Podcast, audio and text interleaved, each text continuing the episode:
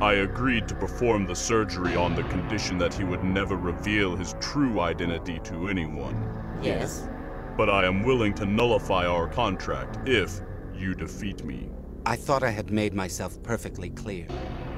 I have no intention of revealing myself to anyone. Our intentions can be changed, Hiei. Enough! We must get back to the matter at hand. The fates of your very lives are now hanging in the balance. It's the beauty of battle. One man's fragility juxtaposed against another man's strength. Now is the time to determine which man you'll be.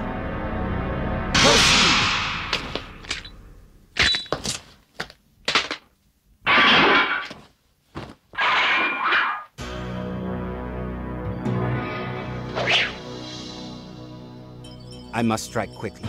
If I do not, my chances of survival are grim.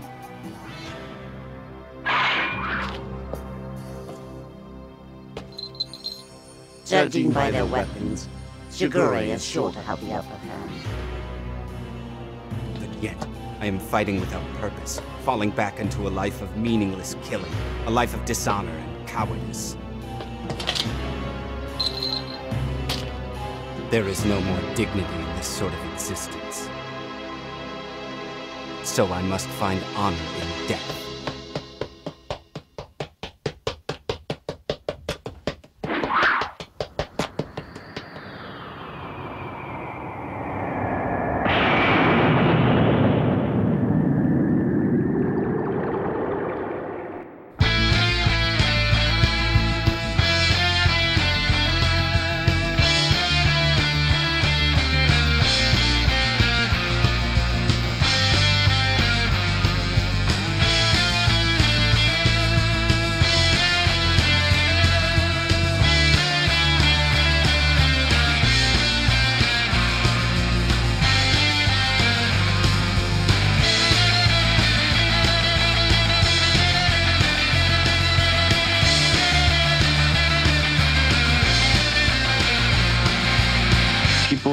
MECFS, if you just look at MECFS and not like the comorbidities I'm talking about, do you have a higher mortality rate. Of course, there's high mortality from suicide.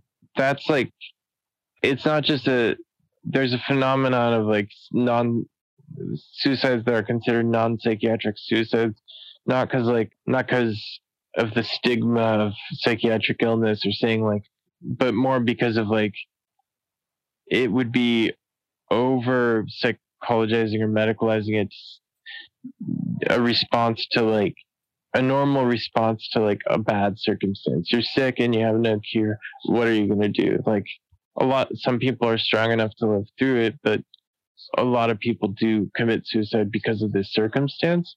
And it's not necessarily because, you know, the brain chemicals are out of whack or they have like any kind of temporary mood imbalance. Not that those things can't be comorbid, but I'm just saying baseline, it's not a good situation to deal with. It's that's an understatement. And so like that's why in the literature there's the terminology like non-psychiatric suicide, I think. Something like that phrase to explain like the higher mortality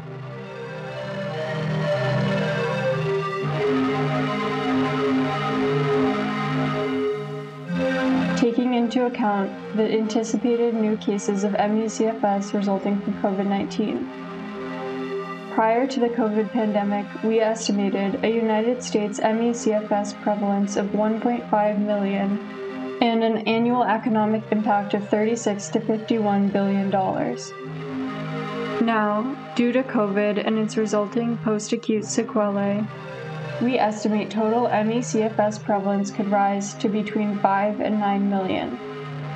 This would incur an annual U.S. economic impact of 149 to 362 billion dollars in medical expenses and lost income, exclusive of other costs such as disability benefits, social services, and lost wages of caretakers. NIH funding for ME/CFS research would need to expand from the current amount of $15 million per year to approximately 472 to $600 million annually, up to a 40 fold increase, to be commensurate with that of similarly burdensome diseases.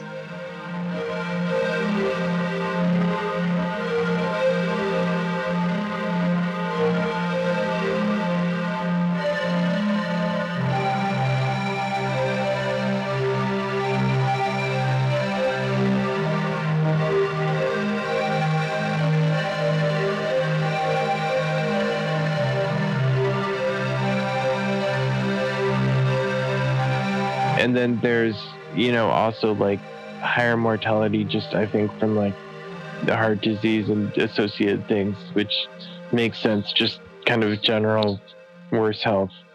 And then there's a few extreme cases where people do die directly from the disease. So the main thing is like i was getting at is like the low mortality in that case i'm not talking about like an acute illness. People could die of acute lyme or most like many infections you know like uh, various viruses covid. But in a lot of these chronic illnesses is sometimes the mortality rate is not really high except for from the suicide or euthanasia or whatever. But it's really deceptive because like there are quotes from doctors that say like the disease is bizarre because we rarely see patients that are like as an internist that are like internal medicine doctors that are this sick without being dead. They they seem like sick enough that they should be dying in a few weeks and then they don't. They linger. They hang on. But there are scientific reasons for this so it's not just like it's complex but also just on an experiential level. If you look at a situation like this and go, well, you know, the mortality is low, so you know what's the big deal. The quality of life is is awful. Like the people that don't kill themselves from these diseases, like it's not. I don't think it's in that much of an overstatement to say that probably the main reasons are not because their life is great or even good or acceptable, but because they may have um, a religious problem with suicide inherently, even in horrible circumstances. They may be holding out hope for research changes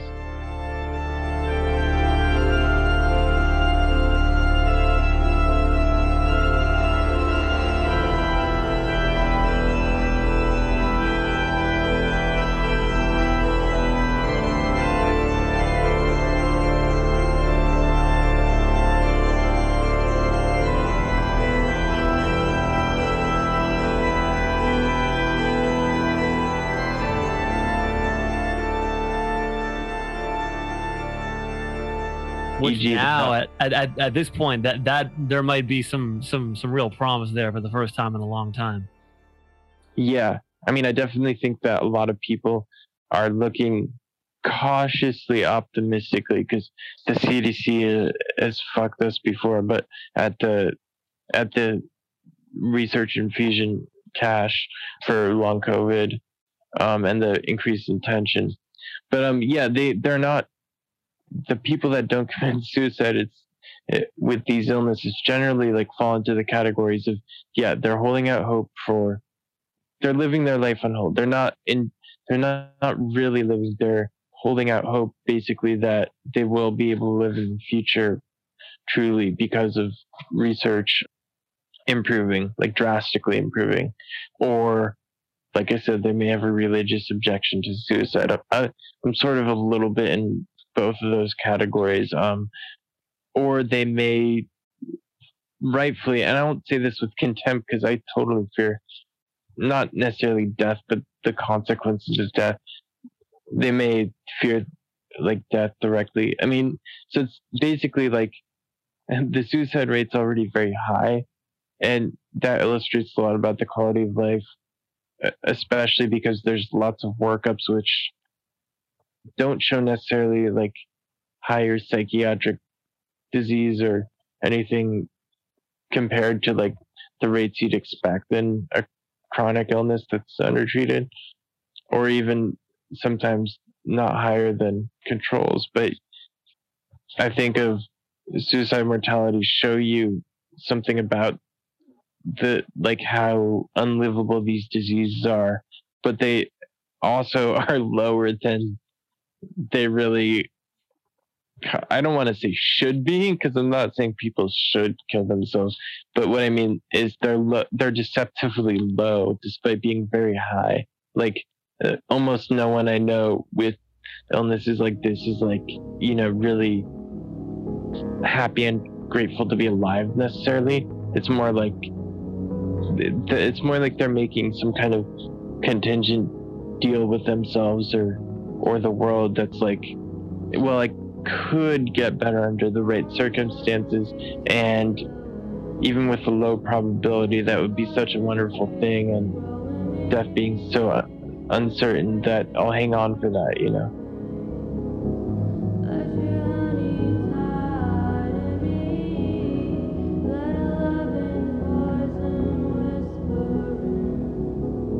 Totally. Which is you know i mean the the, the human will to um to live is very very strong. Yeah.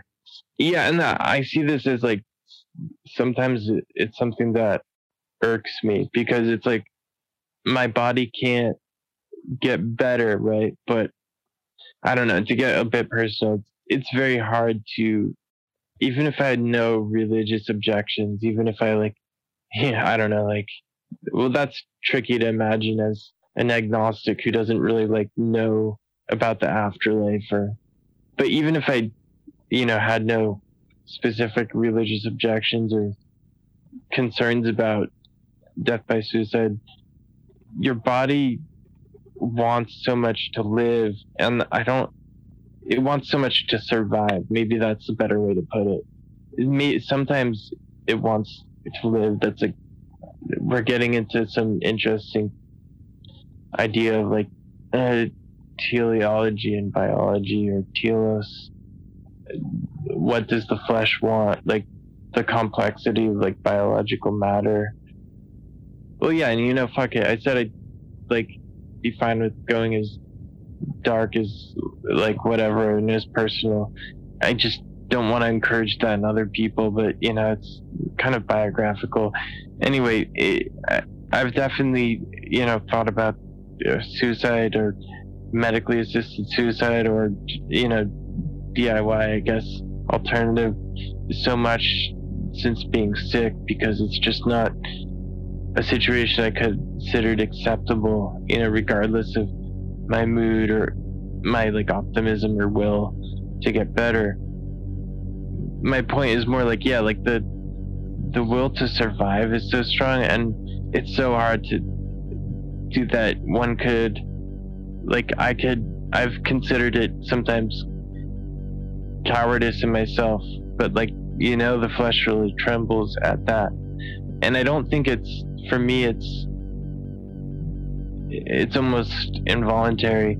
And you know it's like unnatural feeling. Um, but it it's also like made even harder by the context of like you said there there could be like research advances there could be we live in like such a kind of horrible storm of uncertainty and and that makes things maybe even harder than if you like knew your fate totally I mean, and even if your fate is bad, if you knew it, it might make acceptance easier. But like, like what does acceptance mean when when you don't really know what, like, I don't know, like the horizon of possibility even looks like or whatever. Yeah, right. And like you know, I get, I don't know. You could say some kind of like Buddhist truism about like no one knows that, but true that you know you know well if you kill yourself whatever. you know that this experience of sentience will then end right? So that there's a certain definite finality there which you're closing that horizon which is yeah. open if you kill yourself. Well yeah i know less about the afterlife but also like eh, the what i meant was like you could say like yeah like everyone experiences that horizon of uncertainty or whatever and everything is in flux always Sure, that's- yeah. sort of a truism, but it's also kind of banal in that there are levels to it. Like, you know, most people don't spend their whole life wondering if they're if they'll ever have a chance at health or as I call it, kind of rejoining the living again. That's a different kind of uncertainty. I mean that that's that's spiritually hard. That's that's very spiritually hard. I don't know. Um, I, I don't know if it could get that much harder in terms of a personal trial spiritually. Yeah. honest. Well, I mean, that's why I thought of like, I mean, there's like, it's weird to do analogies because there's so many things that are qualitatively different and not necessarily quantitatively worse, but just qualitatively different enough that it's weird to compare them. But I do think like when people think of talk about illness as um metaphor, I think about like how how war metaphors are used with illness so so much and how like the only like writing that I found like to talk about like um besides some niche things like I don't know the Virginia Woolf essay on illness, but like a lot of the only writing I found that talks about the experience of pain and like embodiment and in a way that is as aware of the horrors of it and those negative potentials of it as the only work that I found that like gets close to that experience is like sometimes like writing on war or like stuff like that. I don't know. Like I mean, I I remember like liking the Ernst Jünger on pain. Oh yeah. and and and you know he, he's a healthy he was a healthy fella i mean i mean he obviously had terrible war injuries but i think he what you know wasn't very much permanently crippled by them. But the, just because of like experiencing like the weakness of the flesh in a really extreme way i guess that's what i'm talking about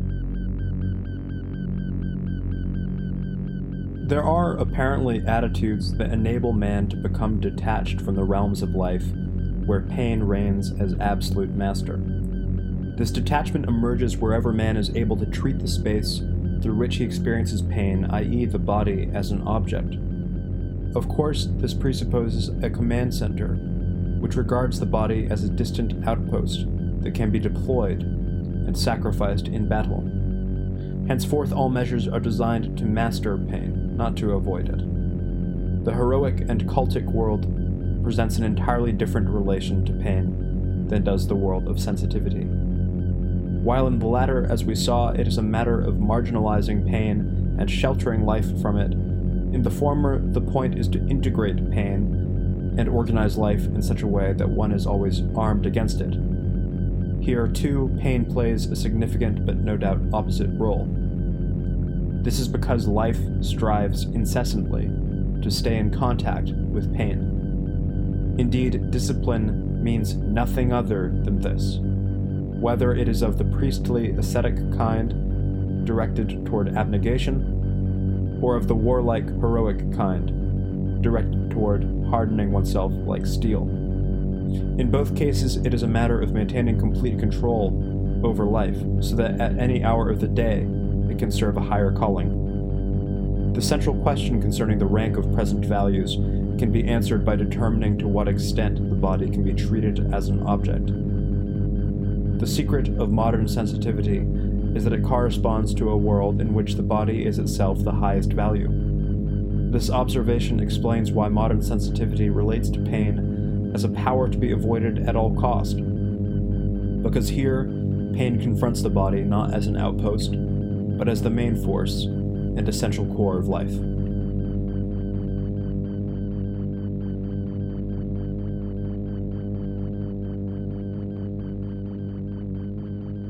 Yeah.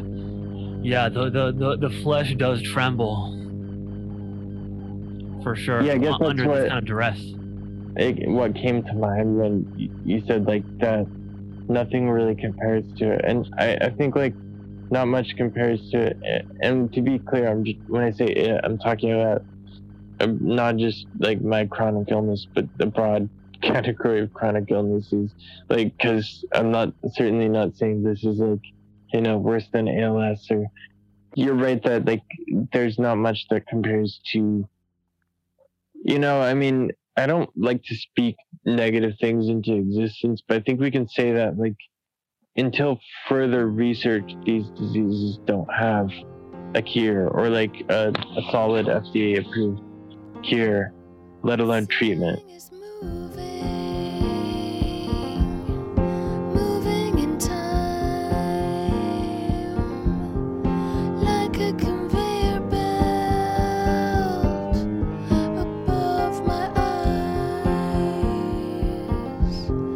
Yeah. They no. do have like experimental off label treatments. And y- you and I are kind of optimists, or I'm a disappointed optimist, but that have, you know, like looked for these off label treatments and things to help like constantly. But sometimes when we talk about the, that kind of thing, it, it might almost obscure like how bad um, some of this is to people because they think, oh, there are treatments, and there are sort of, but it's like I I don't know. Not it's really like though. it's not something you can say is really standard. No. It's it's something people are scrambling for, and some like smart people. I'm not necessarily even including myself. I'm including people I listen to are like figuring out some like crazy biohacks out of this like labyrinth. And but in terms of cures, like things that lead to total remission, and in terms of any of that being standardized and studied well enough to be like standardized or no No, and- yeah. yeah so it's like i i don't want to speak into existence say like call this uh incurable disease even though it kind of is because i'm hoping we will you know figure out things but yeah no i guess like there's no like weasel words around that i mean it, it's like that's what i mean when i'm saying that like i agree that there's nothing that really compares to it but i'm trying to specify what it is it's not just me-cfs but it's like chronic diseases that are lifelong that don't have That are like really a, a extreme. cure Yeah. yeah The most extreme ones. I mean, having, you know, thyroiditis or something is that sucks, but it's it's not the same as having, you know, ME/CFS or or um, ALS or uh, or uh, you know, treatment resistant MS, whatever, which Yeah. have and stuff like that. Well, yeah, no. I mean, it's like really tricky to compare things, but I guess I can say that, like, you know, like, like, uh, it's better to have a disease that has treatments, and treatments aren't cures, but they're still treatments.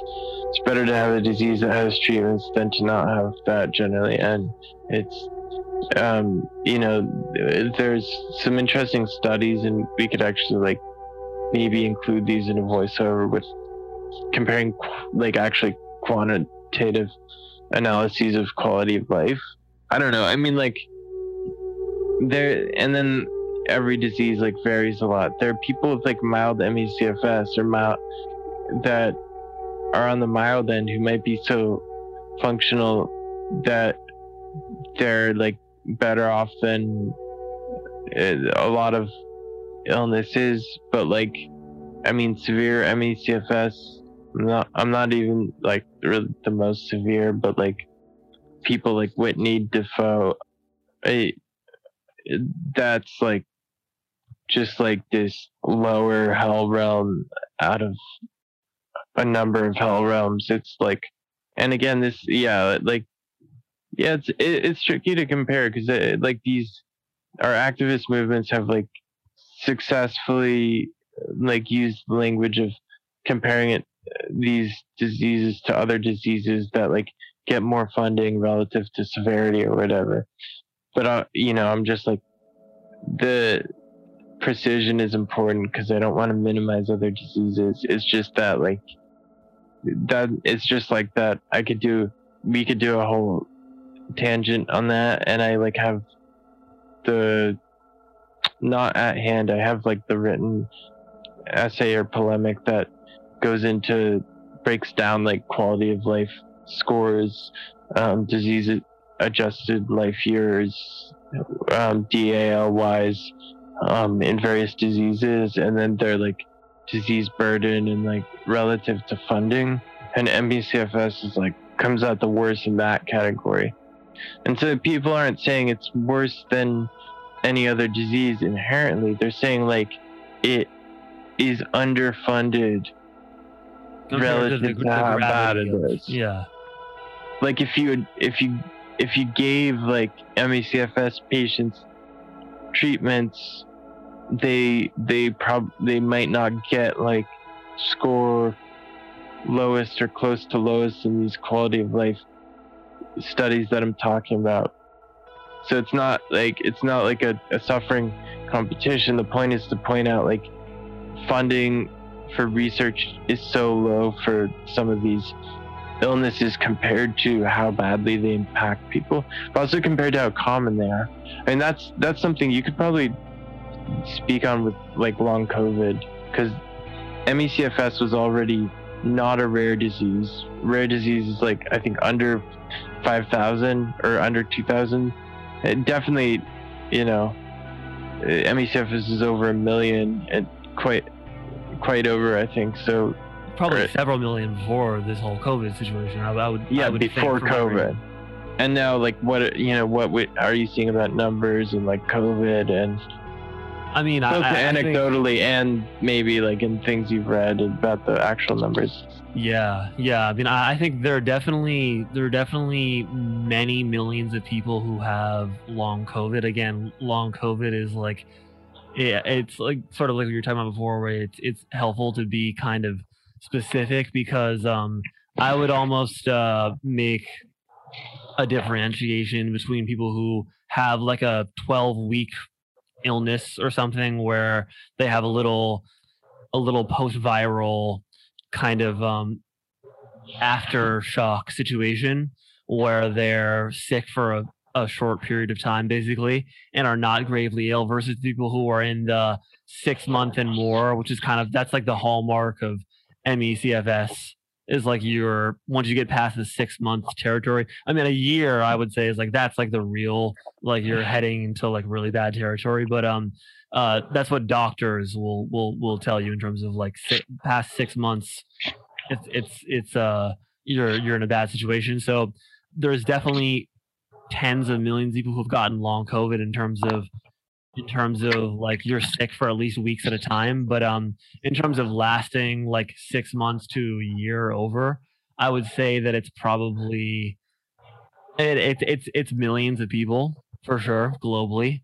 Um, I think in the U.S., like you know, given our different response to COVID, if like you count those people as like MECFS patients, which is tricky because of the different levels of severity, it's at least more than doubled.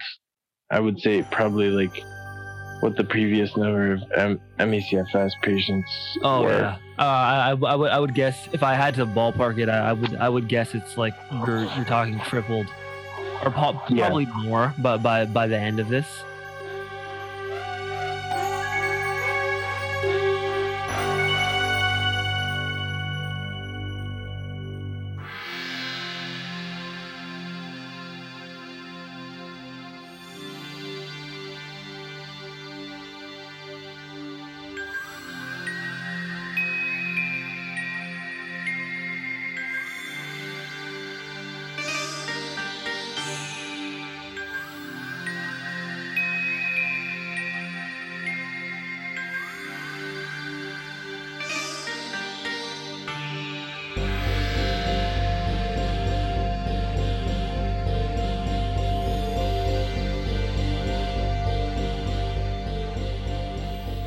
it's yeah, it's it's uh it's it's a massive massive increase in in that way. I mean, and, and again, it's like it's that thing where if there is going to be something where there's a seismic change in terms of moving towards a corrective um, motion to do serious research with serious funding to change the situation.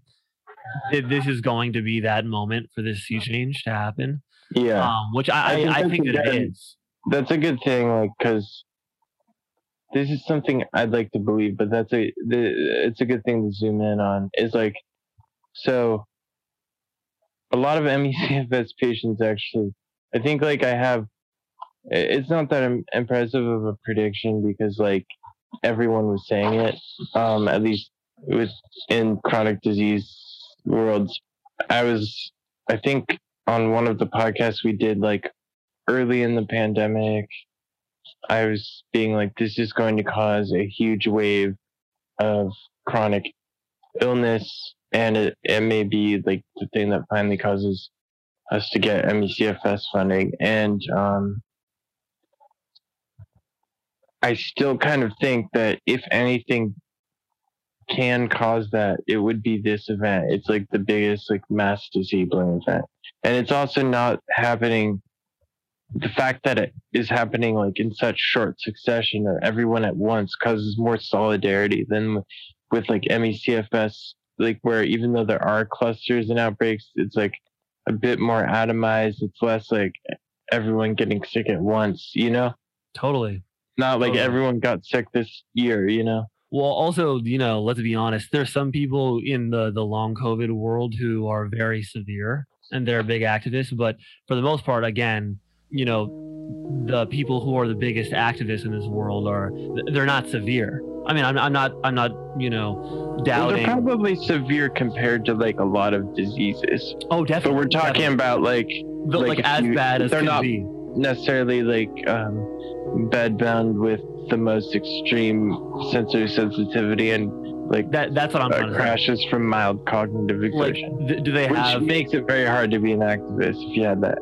Totally totally are, are, a bunch of these people people who they they can't exercise Yeah, um they're close to bedbound if not kind you know on the threshold of of, of uh, right. of being bedbound or whatever that's you know you can do a lot more if you can you know contact journalists and Yes. um you know write things versus like you have such Yeah. extreme you know like what you're talking about uh if you have such extreme Right.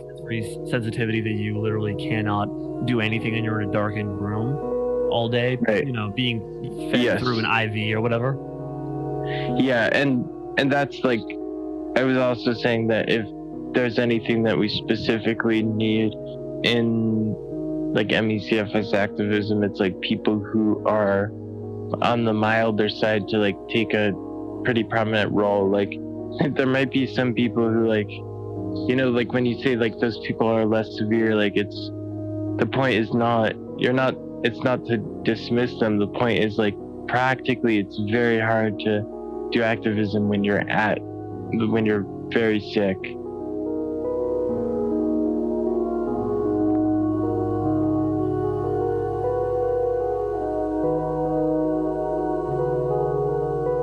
it's basically a- impossible a huge effort for me to do like a, a fucking podcast where I'm kind of you can tell a bit kind of like rambling executive function. The, and, and this is like the first one I've done in like a year. Let and you know I've tried to do some small like things like articles and like awareness raising. It's not because I like shy away from IRL activism. It's because I've gotten so sick. I mean, maybe when I was in denial about my illness early on, I, I may have shied away from IRL activism. And that's the problem. That's the pattern. It's like you're in denial for a bit, and then by the time you're over the denial, you're too sick to do shit, you know?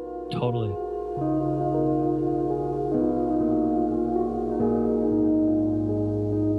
the thing is the MECFS funding was something absurdly low, between 10 and 15 million allocated yearly by the NIH, which sounds like a lot because who wouldn't like to have that much money? But in research amounts, it's very low. It's lower than male pattern baldness, which, you know, honestly, like, I get, you know, I get concerned with one's appearance, but it isn't as serious. to say the least I was gonna like make a little like like like uh you know um shout out to the the lookists uh I don't know but well people talk about how they're gonna kill themselves when they start balding or whatever so you know yeah There you go. But That's yeah, I mean, No, but yeah, I mean, maybe. Yeah.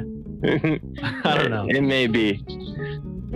Yeah, like, I mean, the worst thing would be to have like both of those insult and injury, very severe illness, and then like something like th- that's very like uh, unflattering body dysmorphia shit on top. Like, I don't know, get very sick, and then you also bald.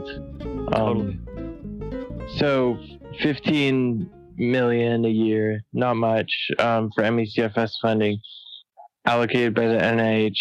Not enough of like a huge protest movement to change things. I mean, there's definitely been more of a protest movement since Millions Missing started in the last 10 years and like coinciding with Jen Brea's leadership and her film.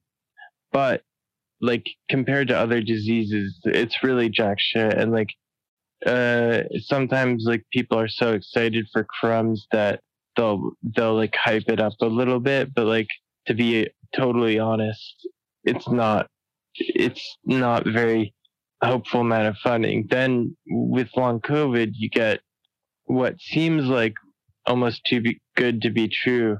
1.15 billion allocated for research for long-term effects of COVID, and billion, not million, to be really clear.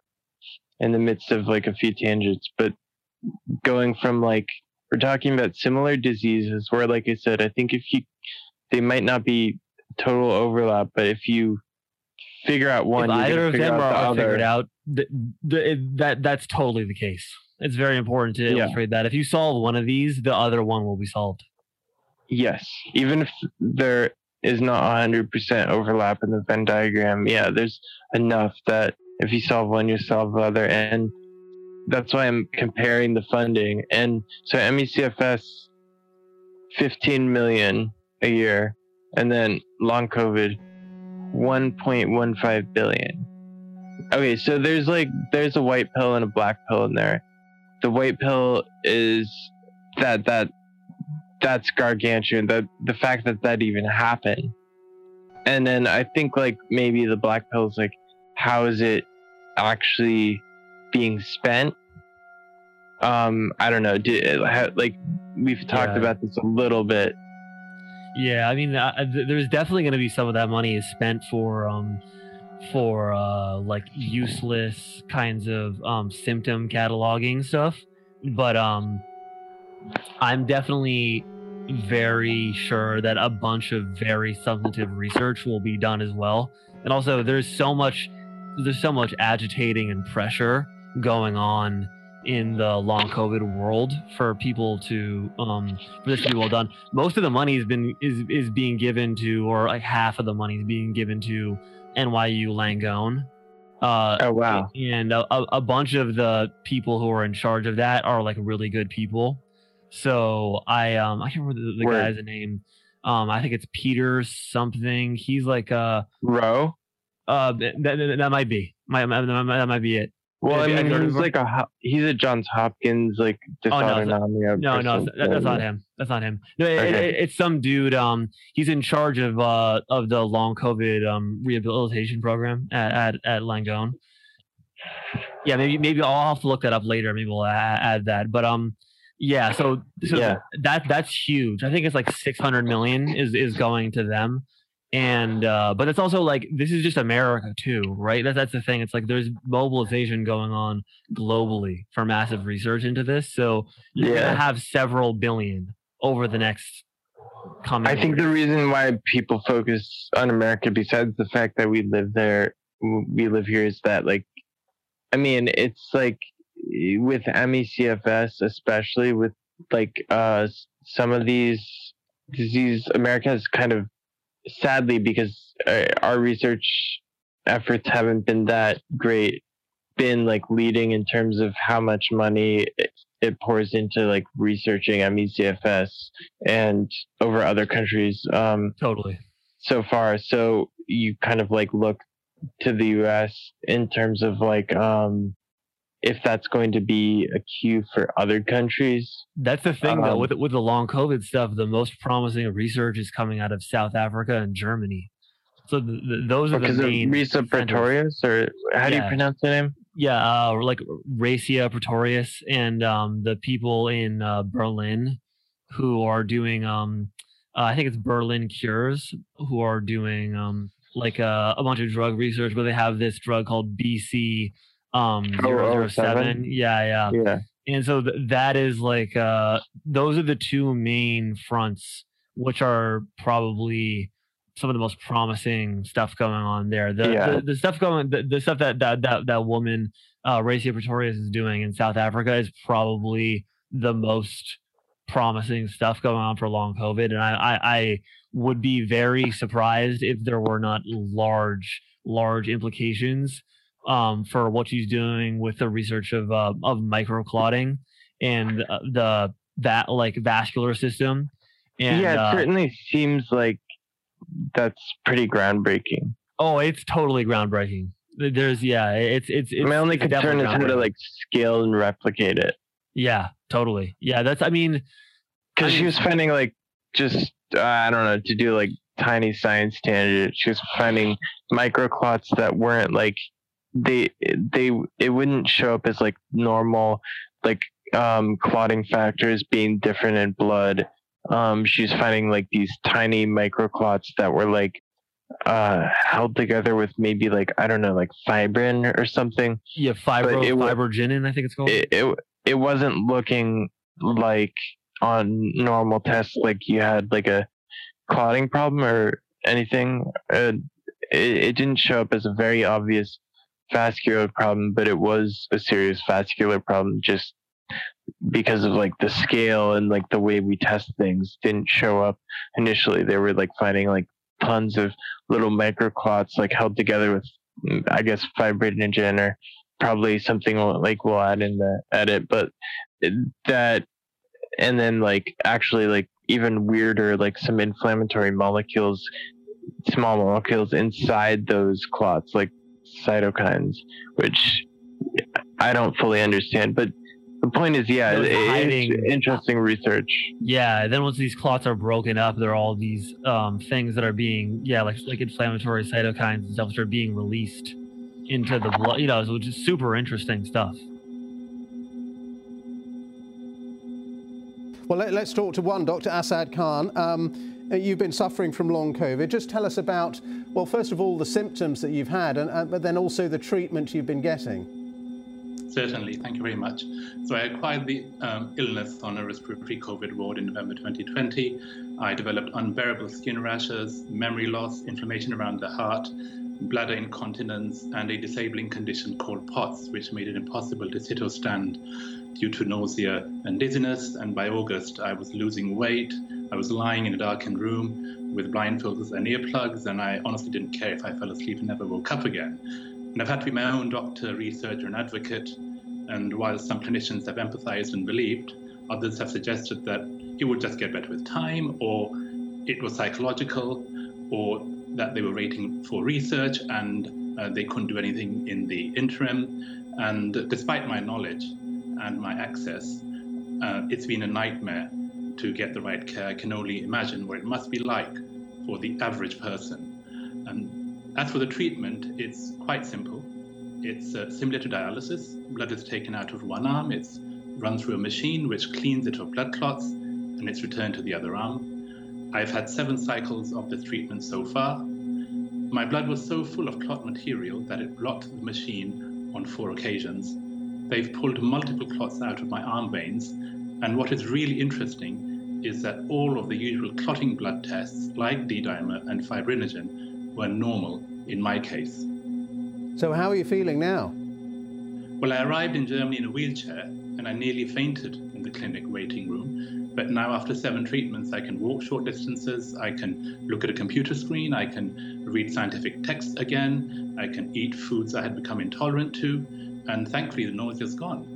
I still have more treatments to go, but uh, I do feel like things are moving in the right direction. And uh, it seems like I finally got a chance of getting my life back again.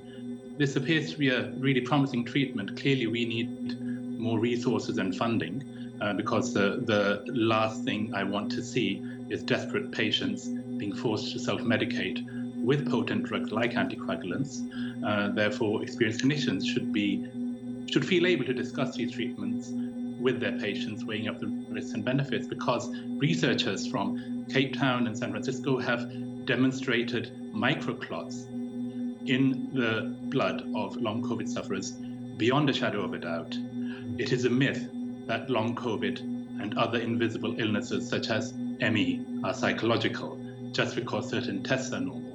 Patients can be very sick with normal tests, and it is quite clear that in long COVID, our tissues are starved of oxygen due to these clots in the blood vessels. We are not deconditioned, we are not anxious due to the lockdown, and talking therapies and rehabilitation are not going to fix this. Exercise only makes us worse, and patients who are sick for months and months are unlikely to get better on their own. A simple bedside test called a venous oxygen saturation can demonstrate how ill we are. Okay. Mine was 32. The normal adult range is 65 to 75. And, and just briefly, Beata, um, to you once again, Dr. Beata Jaeger. Um, long COVID is clearly a phenomenon we are still struggling to learn about. Uh, but do you think this could be the key to understanding what it is doing to the human body, these microclots? Yes, I think this is a key phenom- phenomenon, and uh, Professor Pretorius and Professor Laubscher uh, are were the, were the first to demonstrate that it's very difficult to dissolve these clots, and they now come to join my clinic uh, in the middle of November, and we will. Uh, they come to revalidate my uh, results from treating by now 104 only 104 uh, patients.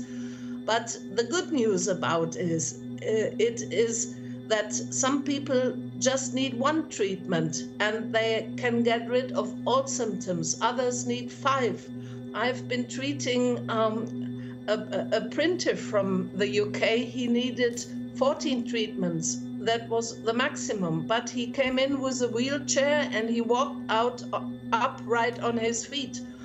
And this is a cruel disease and it affects worldwide 400 million people. And um, the mechanical um, removal of clots is one possibility. Anticoagulation will help also.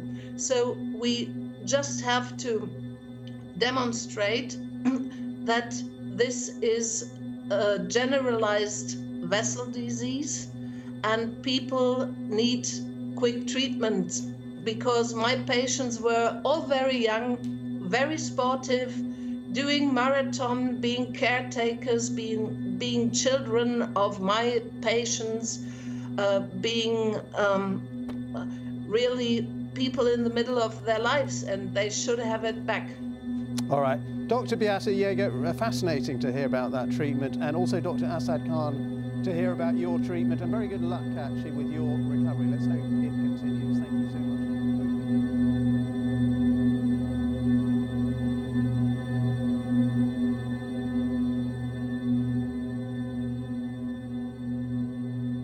And, and you know, and now she's she's doing stuff with uh with MECFS now too. So that's like um She's using them as like controls. yes, yeah, or like yeah. word.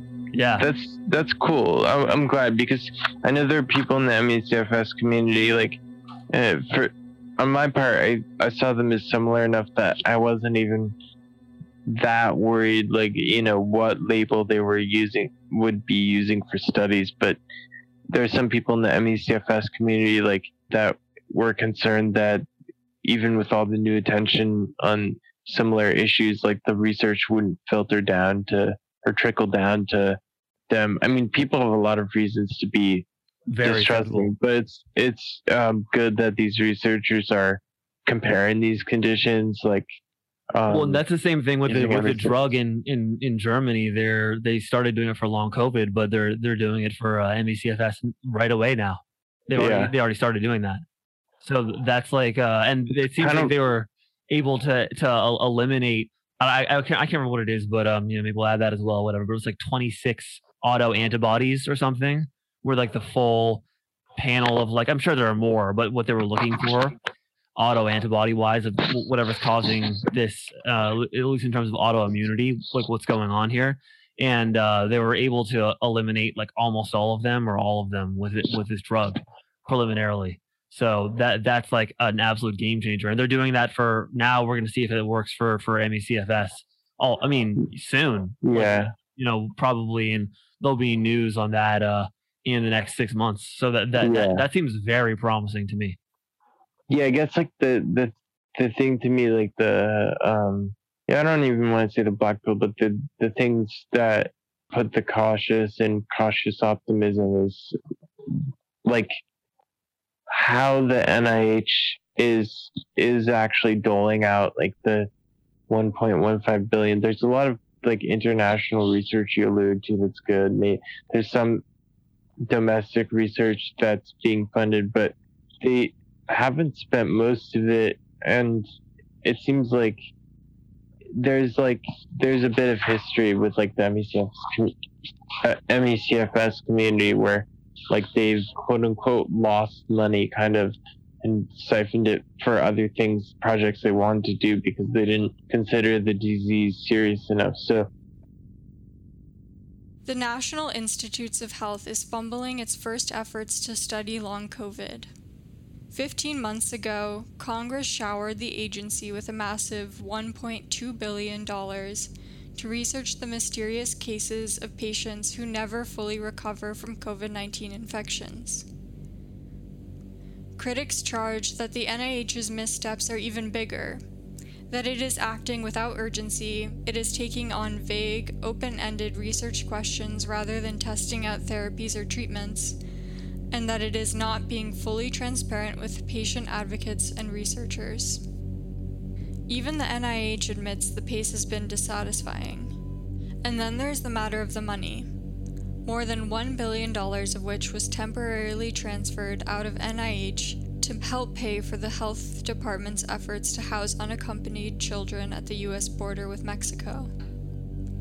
Researchers have struggled for years to understand post-viral diseases like myalgic encephalomyelitis slash chronic fatigue syndrome and dysautonomia, a disorder of the autonomous nervous system. Currently, there are no cures available. Patients with chronic post-viral illnesses have often felt misunderstood and dismissed by the medical establishment. The government's massive investment in long COVID research gave post viral patients and researchers hope that this could be their moment in the spotlight.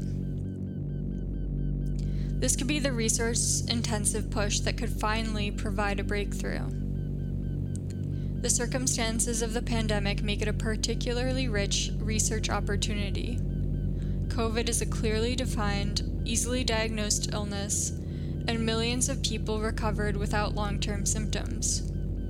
But there is a growing chorus that the study itself is far too broad and too focused on observing patients, and that the agency can make more of a difference if it studies treatments and therapeutics too. Even putting aside the debate over the NIH's study design, the enrollment numbers are minuscule. The study is meant to enroll 40,000 adults and children, but by March 18th, it had signed up just 1,366, 3% of the goal. The pace of recruitment for the NIH study has left patient advocates flummoxed. Even now, the NIH website doesn't have a comprehensive listing of which sites are recruiting for the long COVID study. Though some sites began enrolling adults six months ago, there's a placeholder note that tells interested patients, quote, Soon you'll be able to see and choose study sites near you. When the studies begin enrolling, you can join a study. A group of two dozen COVID 19 experts recently released a report that excoriated the NIH's progress as well, noting that recruiting for the study has been painfully slow. More than 200 long COVID studies were registered on a federal database as of February 2022, but only eight were NIH funded, the experts noted. The funding for the NIH study has a complicated backstory. Congress gave the NIH $1.15 billion in December 2020 for long COVID research. But in a little noticed move last year, the Biden administration transferred the money for the study to pay for housing unaccompanied children at the US Mexico border. The health department said it needed the money at the border because COVID 19 protocols required more social distancing and quarantine facilities. The NIH argues that its long COVID study wasn't slowed down at all by the funding transfer because the money was replaced by funds from a COVID 19 testing and contact tracing program. But the transfer makes it harder for outside experts to track how much is actually spent on long COVID research, especially during a time when the government is so strapped for pandemic response money. Patient advocates have also grown increasingly worried that the NIH's patient engagement efforts are subpar and don't live up to the high minded rhetoric that the agency employs in public. The study's website says the NIH wants to include patients, caregivers, and community representatives to help make plans for and provide suggestions on research being done. But some prominent long COVID patient advocacy groups started raising concerns in November that the patient engagement efforts weren't as robust as they had hoped. At the time, they were concerned by the lack of a comprehensive patient engagement structure, the dearth of involvement by experts involved in researching other post viral illnesses, and little evidence that patient suggestions were actually being implemented. For example, there was a call for patient participation that required attendance in multiple, multi hour meetings in a single week. The invitation only went out the Friday before. When the NIH has invited us into some rooms, it feels like it's purely to check a box, the groups wrote. The process has been chaotic for Liza Fisher, a member of the Long COVID Alliance's executive committee and a long COVID patient. Fisher was chosen to participate in a committee advising the program, but the panel's focus was thrown into question after an abrupt reorganization. As it goes on, it seems to be an inefficient process, and there's a lot of overlap, Fisher said. The membership of the different committees, besides the executive committee, is not public.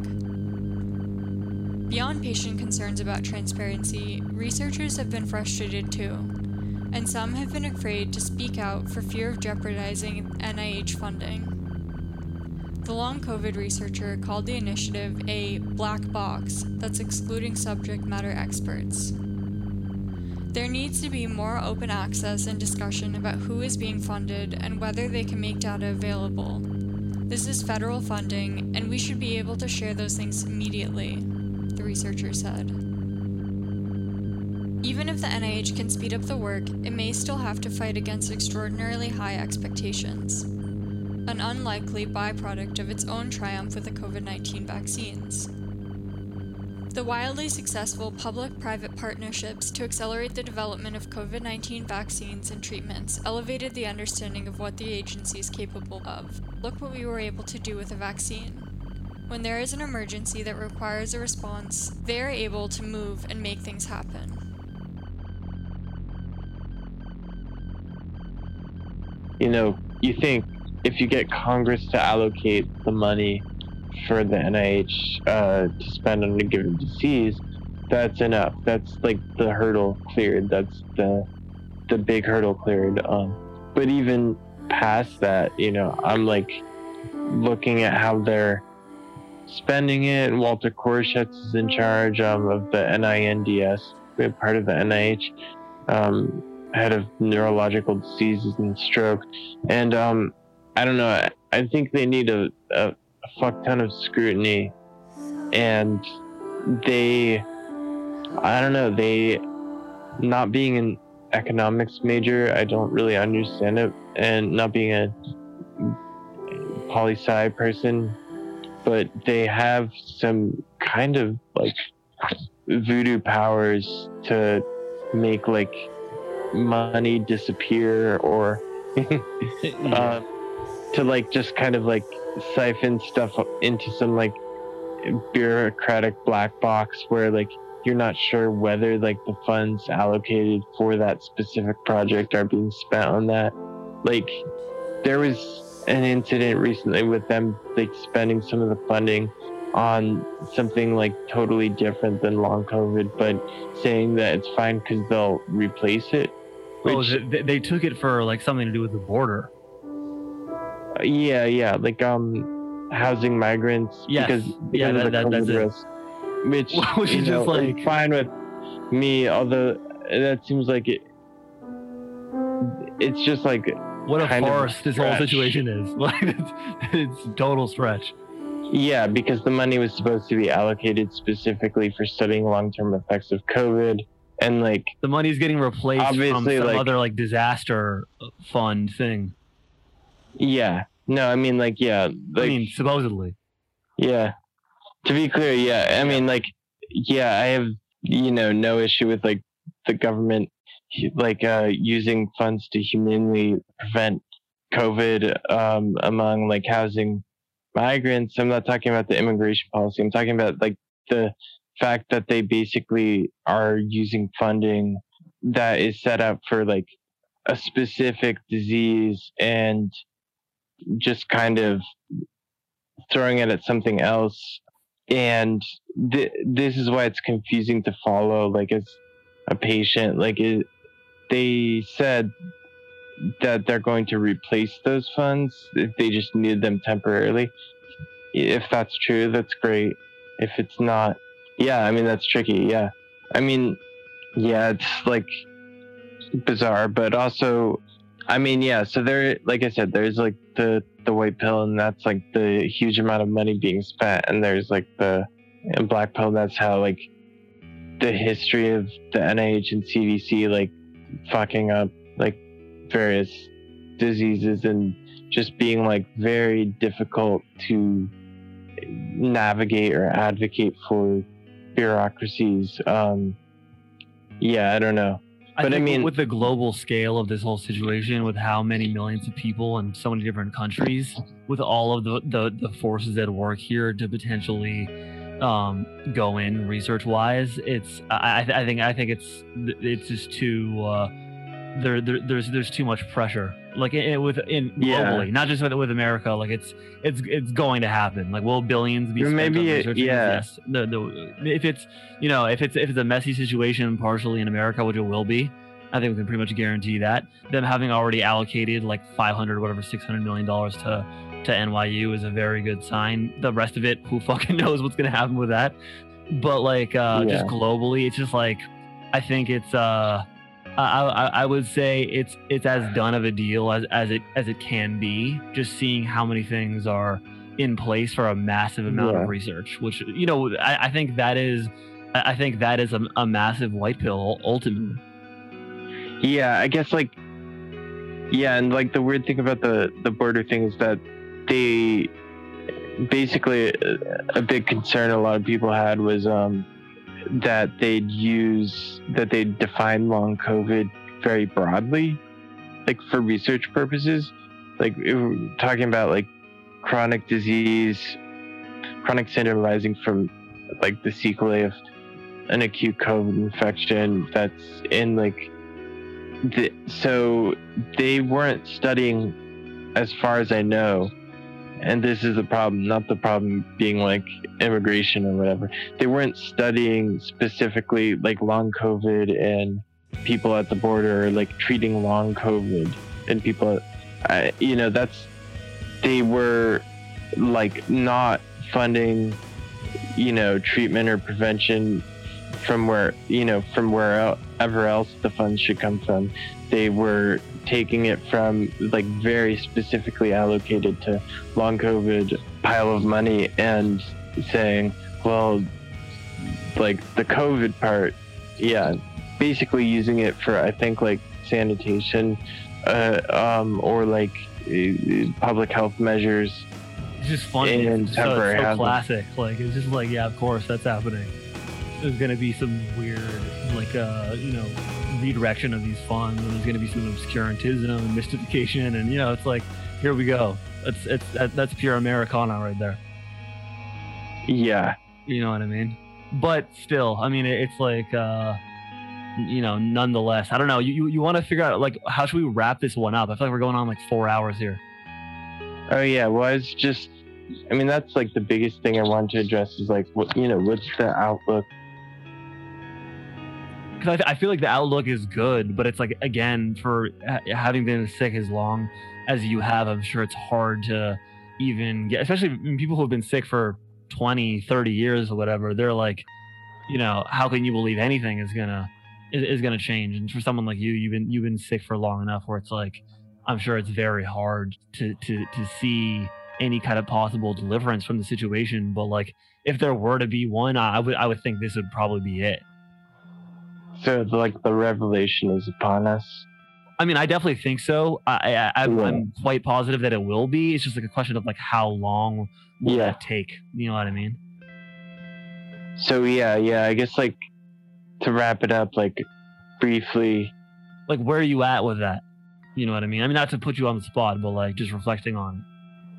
it. Well, I mean, I had some like bad uh, reaction to contrast in an MRI recently. I had some real quality of life setbacks, like eye problems, on top of like already being like very sick.